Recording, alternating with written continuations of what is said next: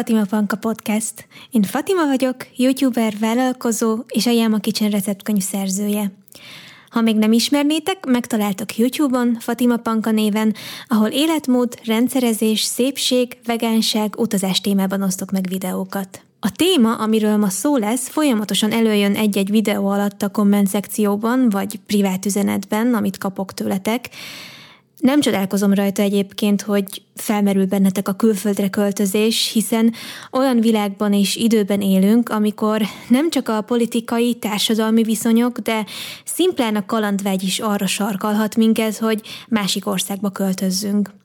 Gondoljunk csak bele, milyen sokféle kultúra és táj tárul elénk Instagramon vagy YouTube-on. Rám néhány éves koromban is hatalmas hatással voltak az amerikai filmek, amiket a tévében lehetett akkor látni, pedig ez a hatás összehasonlíthatatlan azzal a befolyásoló erővel, amit a mai social media felületek betöltenek. Szóval a külföldre költözésről nem csak azért érdemes beszélni, mert sok helyen politikailag aktuális, és az emberek jobb megélhetést, másfajta kollektív társadalmi mentalitást várnak tőle, hanem azért is, mert egyre többen merünk nagynak tűnő döntéseket hozni, akkor is, ha ezek a döntések nem örökre szólnak, hanem csak az életünk egy-egy időszakára.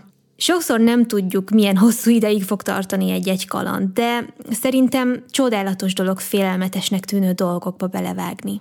Feltételezhetném, hogy a mi kiköltözős történetünket már jól ismeritek, hiszen tudom, hogy sokan közületek a YouTube csatornámról vagy Instáról ismertek és ezeken a helyeken végig dokumentáltam a kint töltött hónapokat. Ez a rész azonban nem lenne száz teljes, hogyha nem a kiköltözés gondolatának a megfogalmazódásától kezdenék mesélni, Sőt, sokkal érthetőbb lesz így azoknak, akik esetleg most hallanak engem vagy rólam először.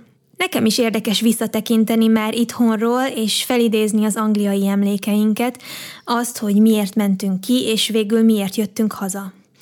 Egy dolgot azonban szeretnék leszögezni és kiemelni, sőt, szeretném, ha ez a mondat megmaradna bennetek az egész epizód alatt, és hogyha semmi más nem visztek magatokkal a végén útravalóként, akkor ezt az egyet légy szíves tegyétek zsebre. Szóval én teljes válszélességgel amellett vagyok, hogyha valakiben megfogalmazódik a vágy, hogy megtapasztalja a külföldi életet, akkor ezt az érzelmet meg kell lovagolni, és menni kell. A döntésnek nem kell véglegesnek lennie.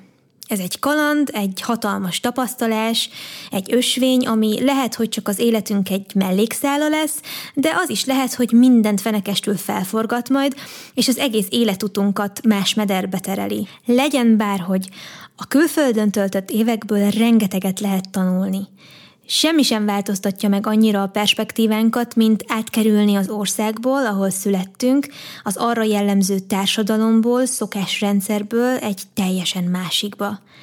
Megtanulni új dolgokat, asszimilálódni, megérteni, hogy az új helyzetben mi miért történik, felismerni az emberek más viselkedési formáit, és még sorolhatnám, hihetetlen érzés. Tisztában vagyok vele, hogy sokan már attól elkezdenek szorongani, hogy ezt így mind felsoroltam, ezt a sok újdonságot, ami vár egy olyan emberre, aki külföldre költözik. De tudom, hogy a legtöbb ember egészen izgalomba jön a meglepetéstől, a várakozástól, melyet az ismeretlen hordoz magában. Olyan ez egy kicsit, mint kibontani egy ajándékot a karácsonyfa alatt, úgy, hogy tényleg lövésünk sincs róla, mi lehet benne. Én is ilyen ember vagyok, szeretek jó dolgokat remélni az ismeretlentől. Számomra sokkal fontosabb átélni ezt a felfokozott lelki állapotot, és várni valami nagyon jót, mint a bizonytalansággal járó esetleges nehézségekkel foglalkozni. De persze tudom, hogy ez személyiség kérdése is. Ettől függetlenül semmi szégyen nincs abban, ha valaki nem vágyik el egy másik országba, mert ilyen is van. Nem lesz attól senki sem kevesebb vagy kevésbé izgalmas ember, hogy nincsenek ilyen ambíciói. Úgy is lehet valaki nyitott, hogy teljesen elégedett és nyugodt ott, ahol van, és soha nem is vágyott máshova. Az egész életét egy helyen élte le. Ez teljesen oké okay így.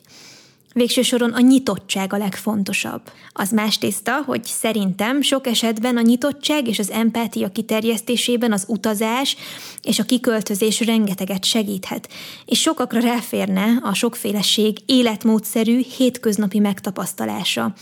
De ez tényleg egy másik kérdés.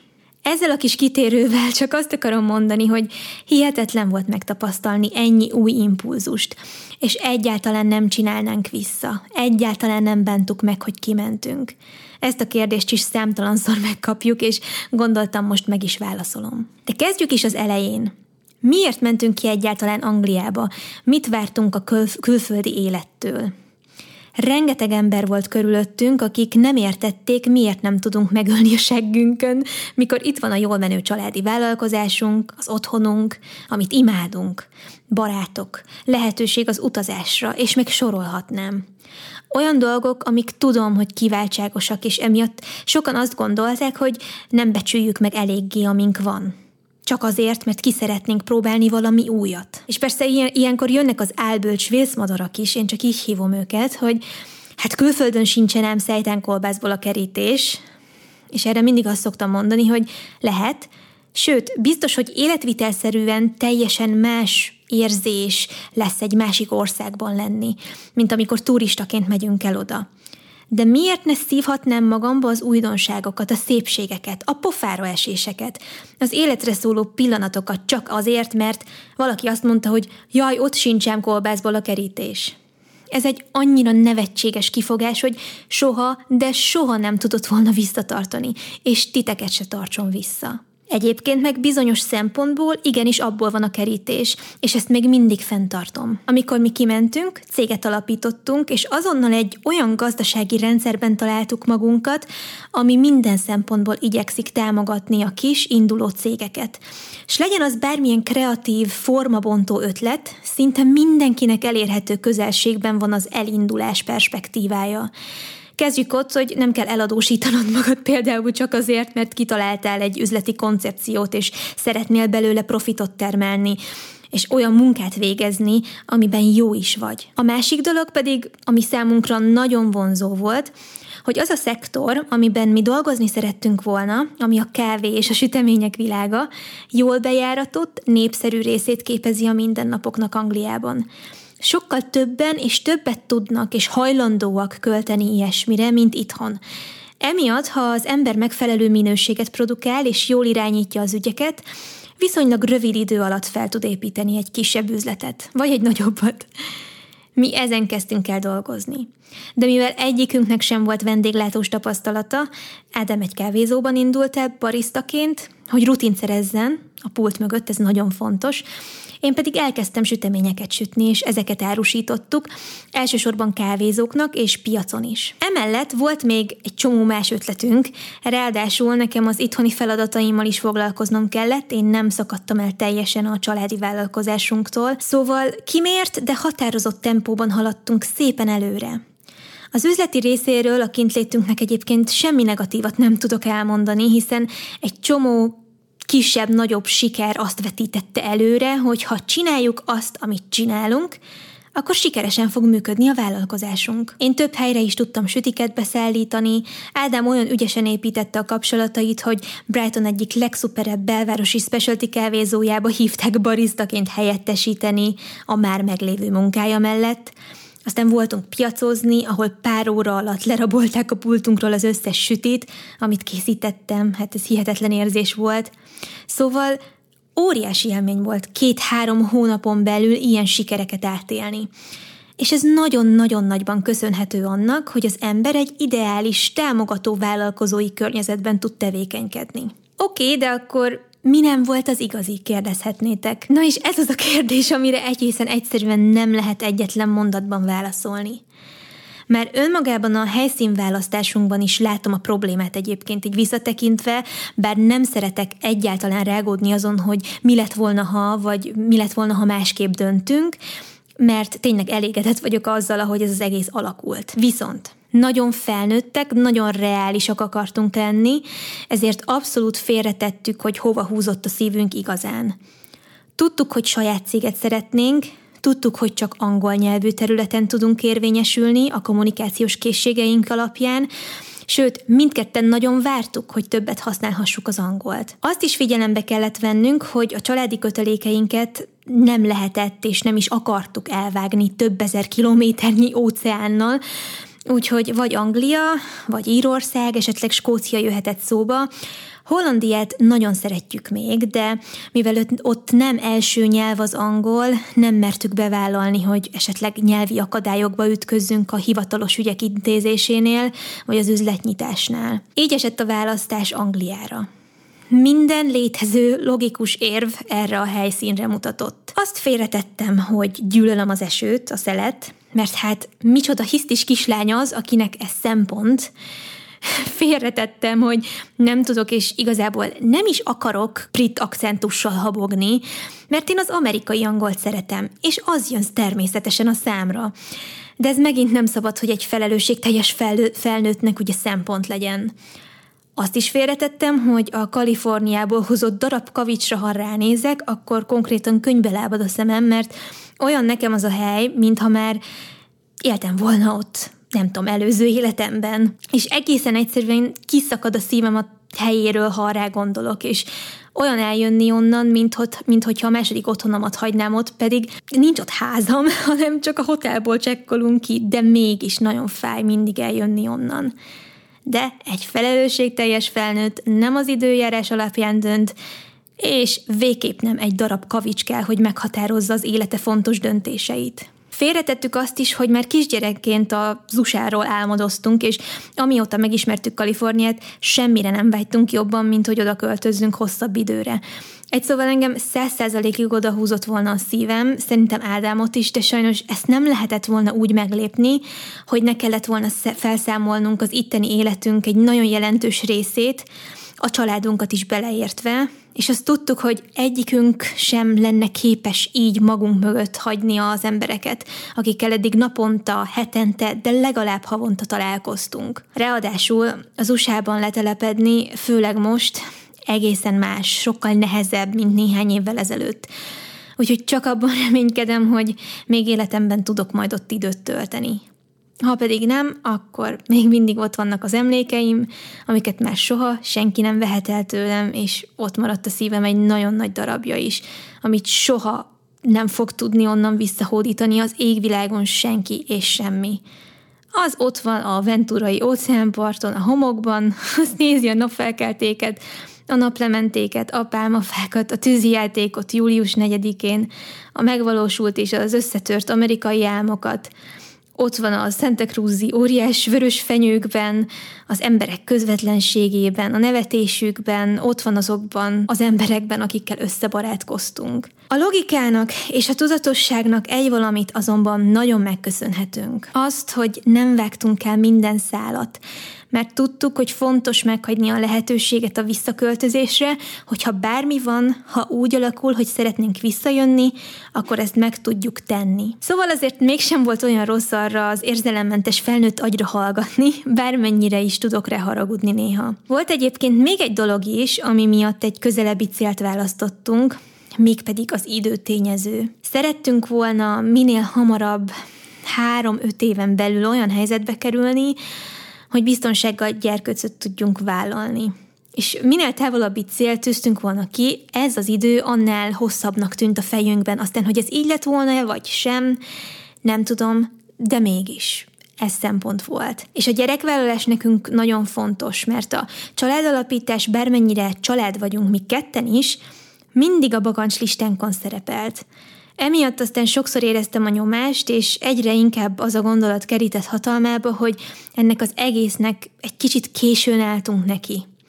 Ez csak egy halk félelem volt, de mégis ott lappangott bennem. Meg ott volt az is, hogy rossz, rossz volt elszakadni anyától egy-egy látogatás után, a karácsonyi hazajövetelünk inkább volt érzelmi hullámvasút nekem, mint ünneplés, mert mindenen elsírtam magam, de tényleg annyira honvágyam volt, vagy ahogy én hívom, home vágyam. De az az érdekes, hogy ez már itthon jött elő. Tehát nem kint éreztem ezt, hanem akkor, mikor hazajöttünk látogatóba. Nevezetesen a percet is meg tudom határozni, hogy, hogy mikor történt egy ilyen hatalmas változás. Ez akkor volt, mikor a karácsonyi nagybevásárlást a reptérről hazafele szerettük volna elintézni, és teljesen véletlenül összetalálkoztunk Ádám tesójával a bolt előtt. És ez volt az a véletlen, ami mindenre rávilágított, amit magunk mögött hagytunk, amit eddig készpénznek vettünk. Amiről eddig azt gondoltuk, hogy tudunk nélküle boldogan élni, és amiről úgy hittük, hogy a gyerekeink felnőhetnek nélküle. Abban a pillanatban bennem minden megváltozott. Minden, amit eddig utáltam, elviselhetőbbnek tűnt, az otthon melegem még melegebb és hívogatóbb volt, anyafőztjem még finomabb volt, ha ez egyáltalán lehetséges, a családom pedig még inkább a családom lett, és sosem éreztem még olyan erős összetartozást irántuk, meg kapaszkodást beléjük, mint akkor. Addig is nagyon szerettem őket, ez nem is kérdés, de valahogy a szeretet fogalma az ünnepek alatt akkor valahogy teljesen más értelmet nyert, és olyan intenzív dolgokat éreztem, mint még soha. Ahhoz tudnám ezt hasonlítani, mint amikor egy benszülött törzs egyik tagját hirtelen kiszakítják a megszokott közegéből az emberek közül, akikhez hozzászokott, akikkel addig mindent együtt csinált.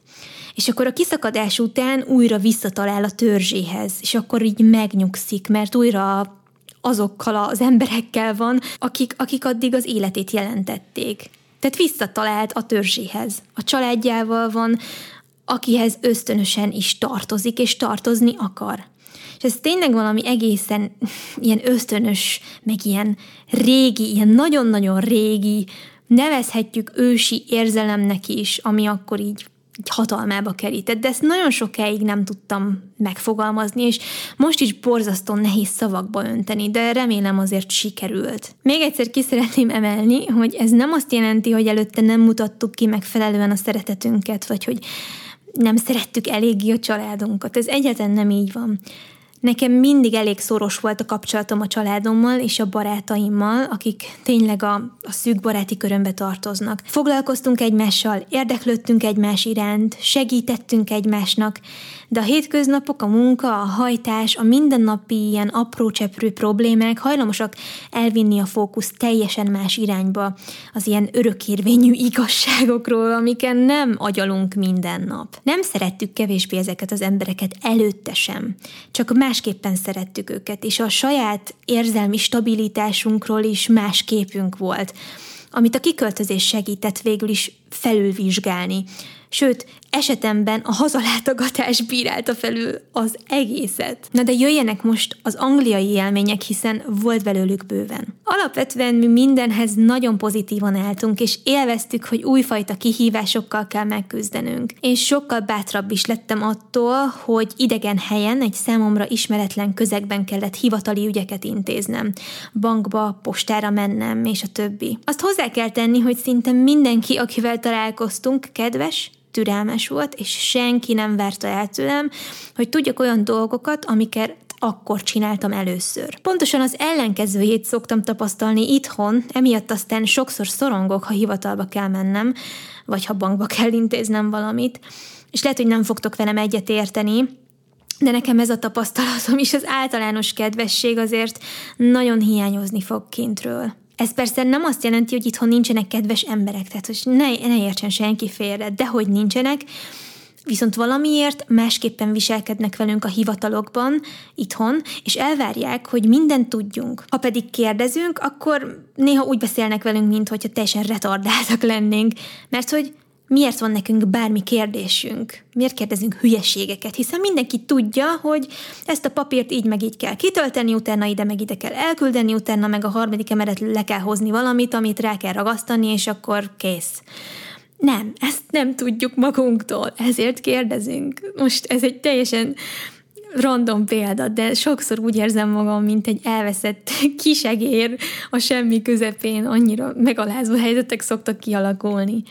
Viszont a minap például a kormányablakban kellett valamit elintéznem, és ott egy nagyon kedves ügyintéző foglalkozott a problémámmal, és persze ezeket is észre kell venni. És hálás is voltam érte, hogy nem ilyen leizzadva, meg meggyötörve jöttem ki, És az a durva, hogy majdnem ki is jöttek a könnyeim emiatt, de tényleg, hogy hát milyen kedves volt velem ez az ügyintéző, hát hogy ez, ez nagyon ritka. És tényleg majdnem meghatottam, de ha ebbe belegondolunk, hogy ez megható, ez borzasztó szomorú, mert ezeknek a dolgoknak totál egyértelműnek kellene lenniük, hogy egymás életét és érzelmeit ne zavarjuk már meg, vagy ne adj Isten, segítsünk egymásnak egy-egy szép percet szerezni. Ha már az udvariasságnál tartunk, velem inkább legyen valaki felszínesen kedves és udvarias, és inkább minél hamarabb hagyjuk egymást békén, mint hogy rajtam töltse ki a saját frusztrációját, unalmát, vagy a természetéből adódó arroganciáját valaki. Engem ezek a dolgok megviselnek, főleg azért, mert igyekszem kedves és udvarias lenni mindenkivel, akivel találkozom.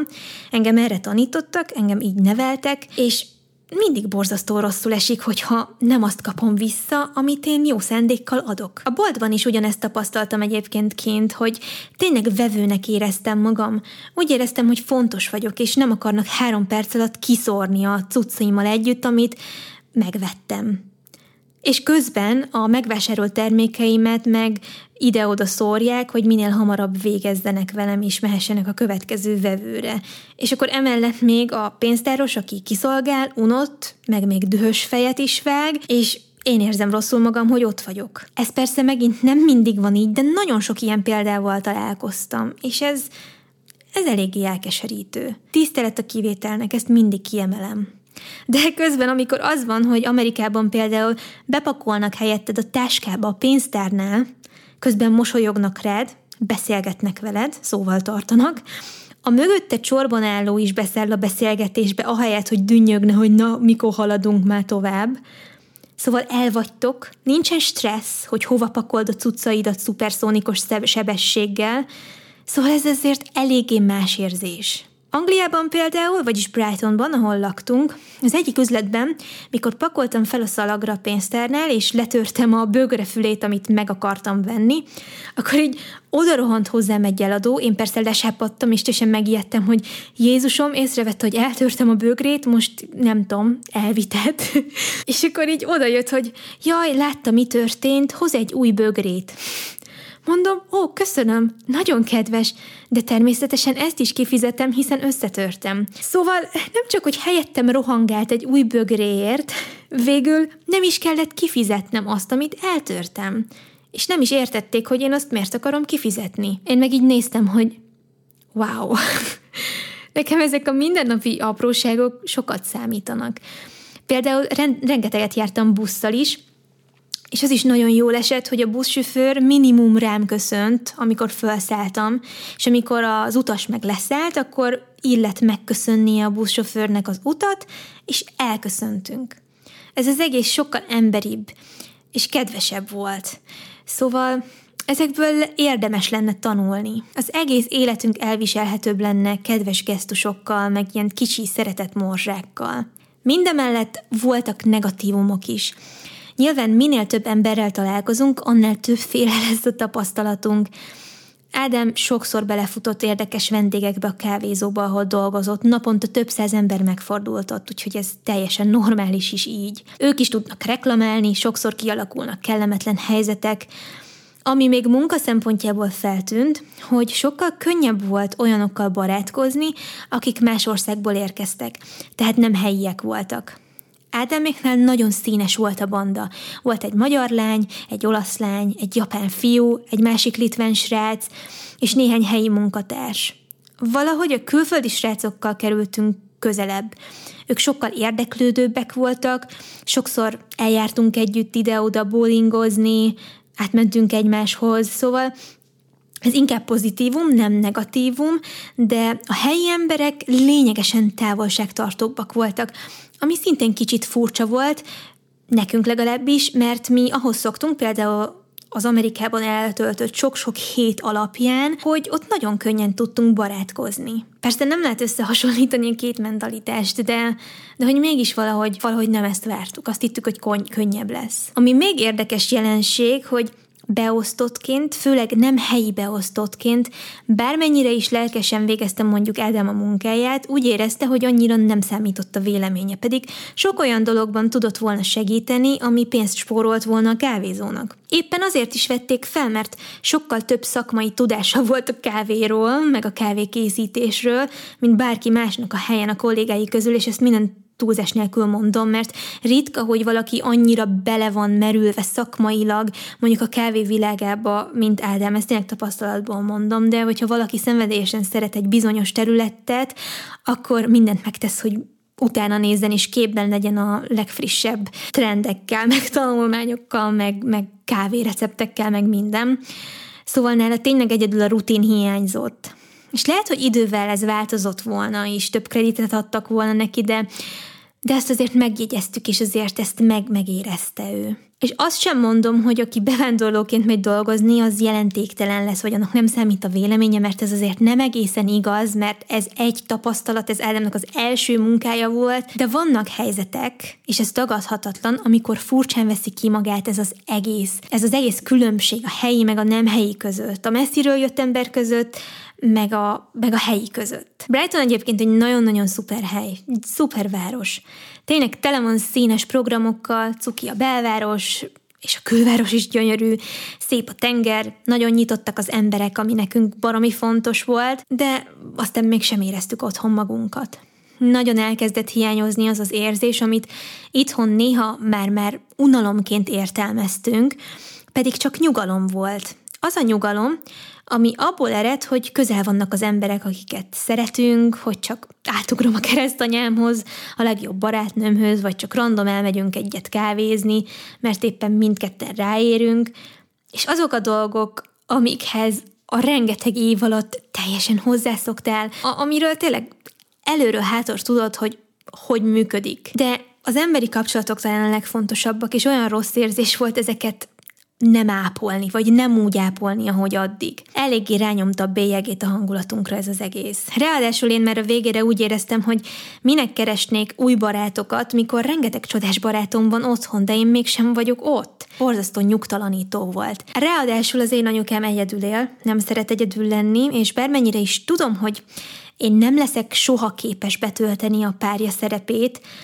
akkor sem leszek elég az ő boldogságához, a fejre állok, vagy ha nozdov vele lennék, de mégis felelősséggel tartozom érte, és ez mindig ott volt a fejemben. Úgy éreztem, hogy jobban tudna rám számítani, ha közelebb lennék, ami végül is igaz is. Egyébként sosem keltett bennem bűntudatot, és nagyon megpróbált mindenféle ilyen érzelem kimutatástól távol maradni. Ettől függetlenül én sokszor tudtam a hangjából is, hogyha nehéz napja volt, de nagyon nagyra értékeltem, hogy nem akart panaszkodni akkor sem, mikor tényleg nagyon rosszul érezte magát. Az emberi kapcsolatok Ádámnál is előjöttek, neki nagyon hiányzott mindkét zenekar, amiben játszott, nyilván neki is a család, de neki is volt egy baráti köre, amit teljesen itt hagyott, és ebben a baráti körben nagyon jól érezte magát, sőt, ők még régebbre nyúlnak vissza, mint mondjuk én. Ugye Ádám már 33, nagyon régóta ismeri ezeket az embereket, nagyon régóta jóban vannak, és hát teljesen természetes, hogy ezek az embereknek is elkezdtek borzasztóan hiányozni. Amikor elköltöztünk, az itteni lakásunkat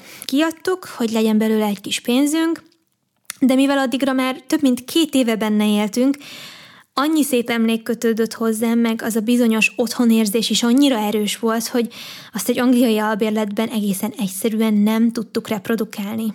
És amikor ezek hiányoznak, akkor akkor eltörpül a hétköznapi udvariasság hiánya, vagy a hivatalnokok pungó viselkedése, és sorry, ezt nem tudom szebben megfogalmazni. Eljönni innen életünk egyik legnehezebb cselekedete volt. Tényleg, fizikailag fájt, és mindketten sírtunk, mint a lánc.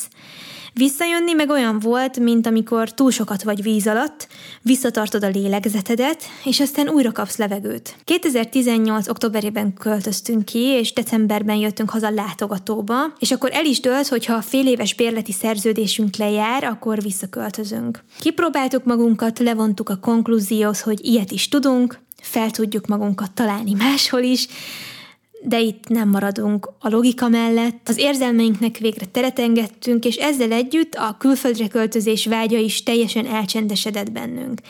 Képipáltunk egy nagyon fontos dolgot a bakancslistánkról, és nem lehetnénk hálásabbak ezért az egész kalandért. Semmit nem csinálnék másként. Így minden itthoni dolog annyira megszépült, és a kihívásokhoz is türelmesebben tudunk hozzáállni, mert tudjuk, milyen nehéz a szeretteink nélkül lenni. És igen, mondhatják azt az okosok, hogy hát ez lehetett volna előre látni, de szerintem senki nem tudhatja, hogyan fogja magát érezni egy helyzetben, amiben még sosem volt.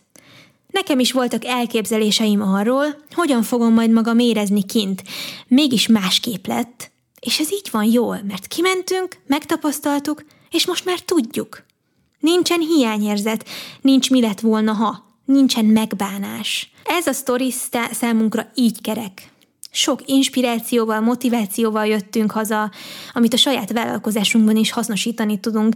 Ráadásul szükség van itthon azokra az emberekre, akik elfogadóak, befogadóak, nem félnek a más kultúráktól, vagy akár a másságtól, akik kiállnak az emberi sokszínűség mellett, akik a kis falukban támogatják a kisebbséget, mint ahogy mi is tesszük az alapítványunkkal, az oktatás segítségével. Vagy rámutatnak arra, hogy egy fejkendős ember nem lesz a kendője miatt azonnal terrorista. Ezt most direkt kisarkítottam, de sajnos nem állok nagyon távol az igazságtól. Brightonban teljesen nyilvánvaló, hogy mindenféle ilyen jellegű hátrányos megkülönböztetés az helytelen és elítélendő viselkedés. Itthon viszont, ahogy a mostani Pride reakciókat is nézegettem, ez egyáltalán nem evidens. A menekült ügyről meg ne is beszéljünk. Még mindig az az általánosan elfogadott, hogy az idegenektől félni kell, a sötétbőrűtől jobb távol tartani magunkat, a homoszexualitás pedig betegség. Ja, és hogy ezek az emberek legjobb esetben megtűrtek lehetnek. Szóval előjött bennünk az is, hogy Itthon sokkal nagyobb szükség van az ellentábor erősítésére, míg kint már sokkal előre haladottabb állapotban van, főleg a nagyvárosokban a gyűlölködés visszaszorítása, vagy a különböző hátrányban, megalázatatottságban szenvedő embercsoportok képviseletének a megszervezése. Ezek fontos dolgok számunkra, és nagyon jó volt ezért is visszajönni. Szerettük volna, ha a gyerkőcünk majd olyan helyen tud felnőni, ahol befogadóbb a társadalmi helyzet, a bezeltérő bőrszínnel és minden mással kapcsolatban, de aztán rá is cáfoltunk magunkra azzal, hogy végül is mi is azért lettünk olyanok, amilyenek, mert fantasztikus neveltetésben volt részünk, aminek az alapja a szeretet, az elfogadás volt. Ezt itt is meg tudjuk adni a gyerekeinknek majd. Itt lesz körülöttük az a rengeteg csodálatos ember, akikért szemrebben is nélkül megérte visszajönni, és akik nagyon hasonlóan gondolkodnak, mint mi. És ha jól csináljuk, akkor a gyerekeink is annyira nyitottak lesznek, mint mi magunk. Szeretnénk néhány praktikus tanácsot is elmondani nektek, és ezzel együtt válaszolni is a leggyakrabban feltett kiköltözéssel kapcsolatos kérdéseitekre. Az első tanácsom az, hogy ha valaki már gimiben, vagy akár általános iskolában tudja, hogy külföldre szeretne menni, akkor érdemes már akkor keresgélni, mikor ez egyáltalán megfogalmazódik, és körülnézni az egyetemek vagy az edukációs lehetőségek között, mert szerintem sokkal organikusabb lesz az emberi kapcsolatok kiépítése, közben megtapasztalod a hétköznapi létet is, igaz diákként, de mégis azért vannak kötelezettségeid, aminek eleget kell tenni, és közben van időd eldönteni, hogy szeretnél-e kint elhelyezkedni a későbbiekben, ami hozzáteszem helyi diplomával, papírral sokkal könnyebb lesz, vagy esetleg azt mondod, hogy elég volt és hazaköltözöl. Szerintem ennél ideálisabb dolog nem nagyon van. Ez alatt az idő alatt szép lassan beletanulhatsz a hivatali ügyekbe, a suli ott van védőhálóként, tudják, hogy külföldi vagy, tudsz segítséget kérni, ha elakadsz, önállóságot tanulsz, gyakorolsz egy idegen nyelvet, szóval számtalan előnye van ennek a verziónak.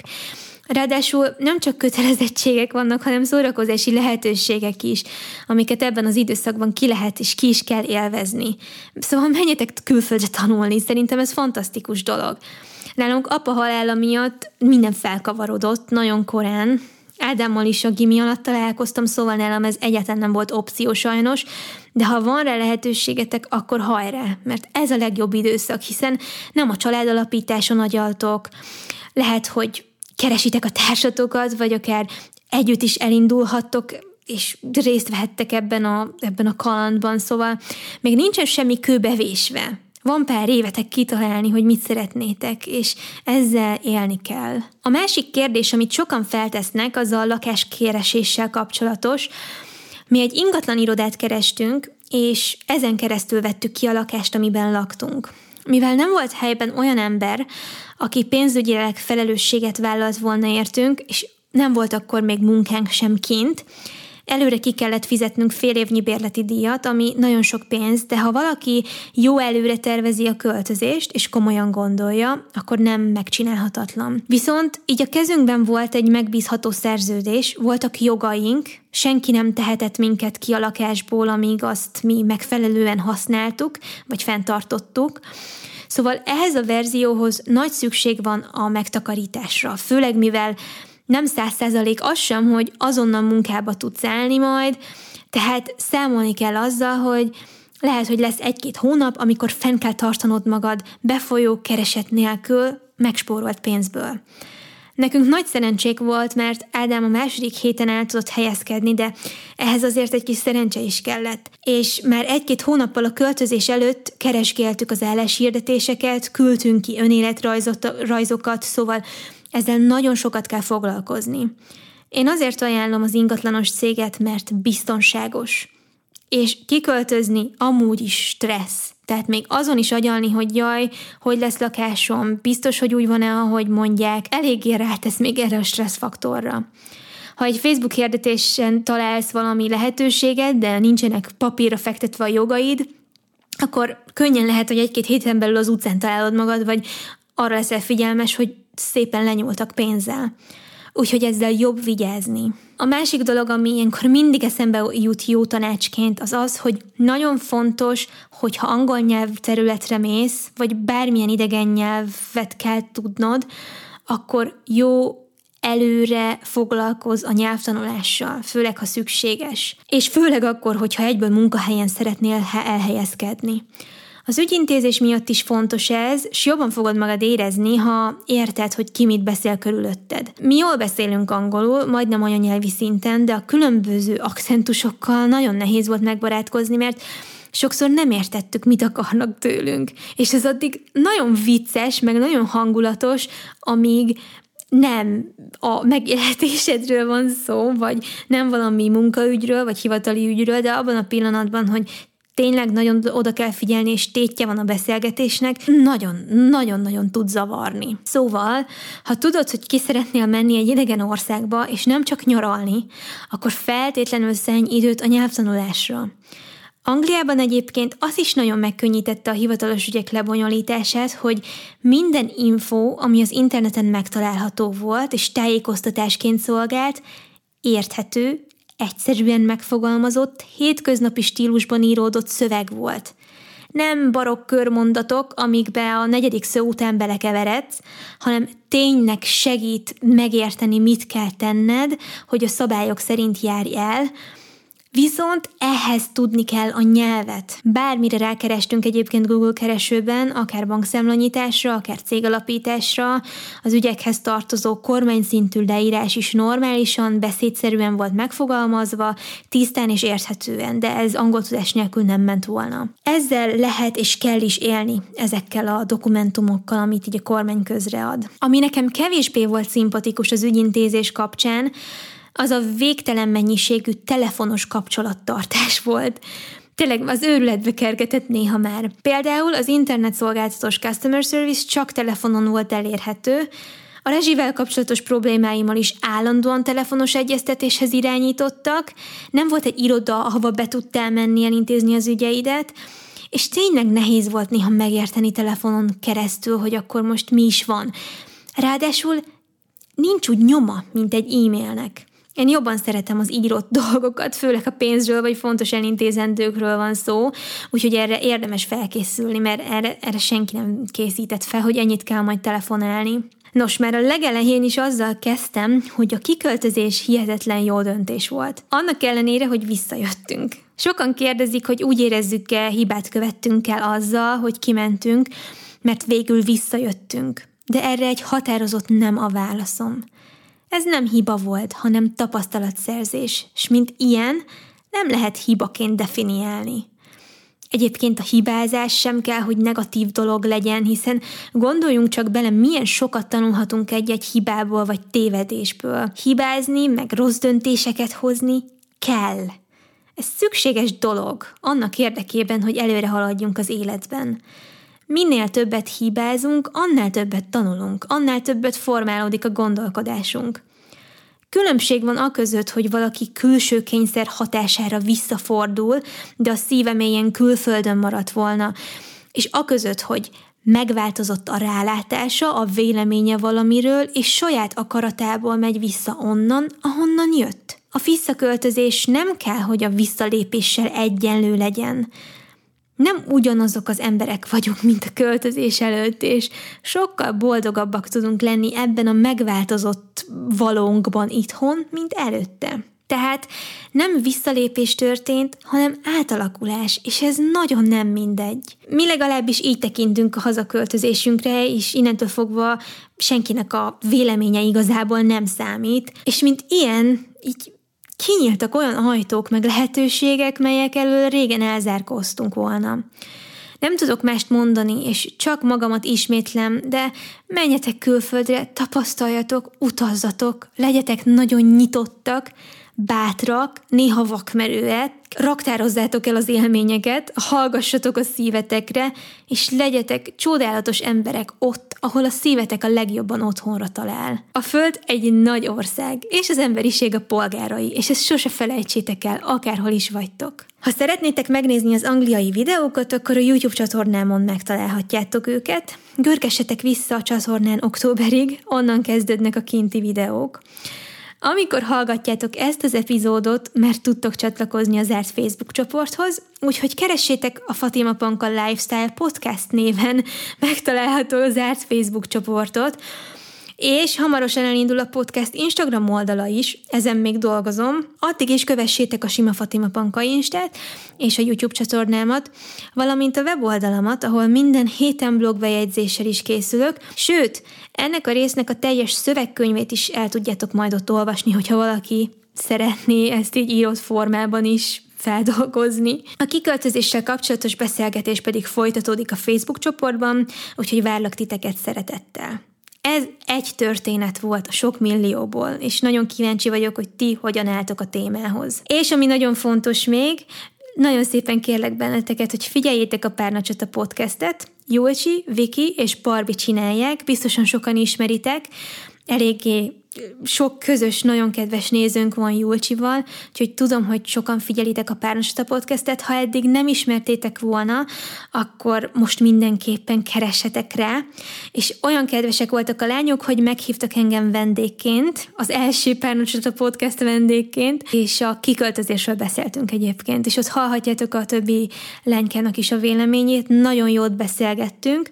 Ott is sok mindent elmondtam abból, amit itt is elmondtam, de gondoltam, jó lesz az én saját podcastemben is ezt összefoglalni. Úgyhogy remélem, hogy hasznosnak találtátok ezt az epizódot, annak ellenére, hogy még mindig nem tudok teljesen érzelemmentesen beszélni a témáról, és lehet, hogy sosem fogok tudni, de én nagyon köszönöm, hogy velem voltatok. Jövő héten találkozunk, legyetek jók, sziasztok!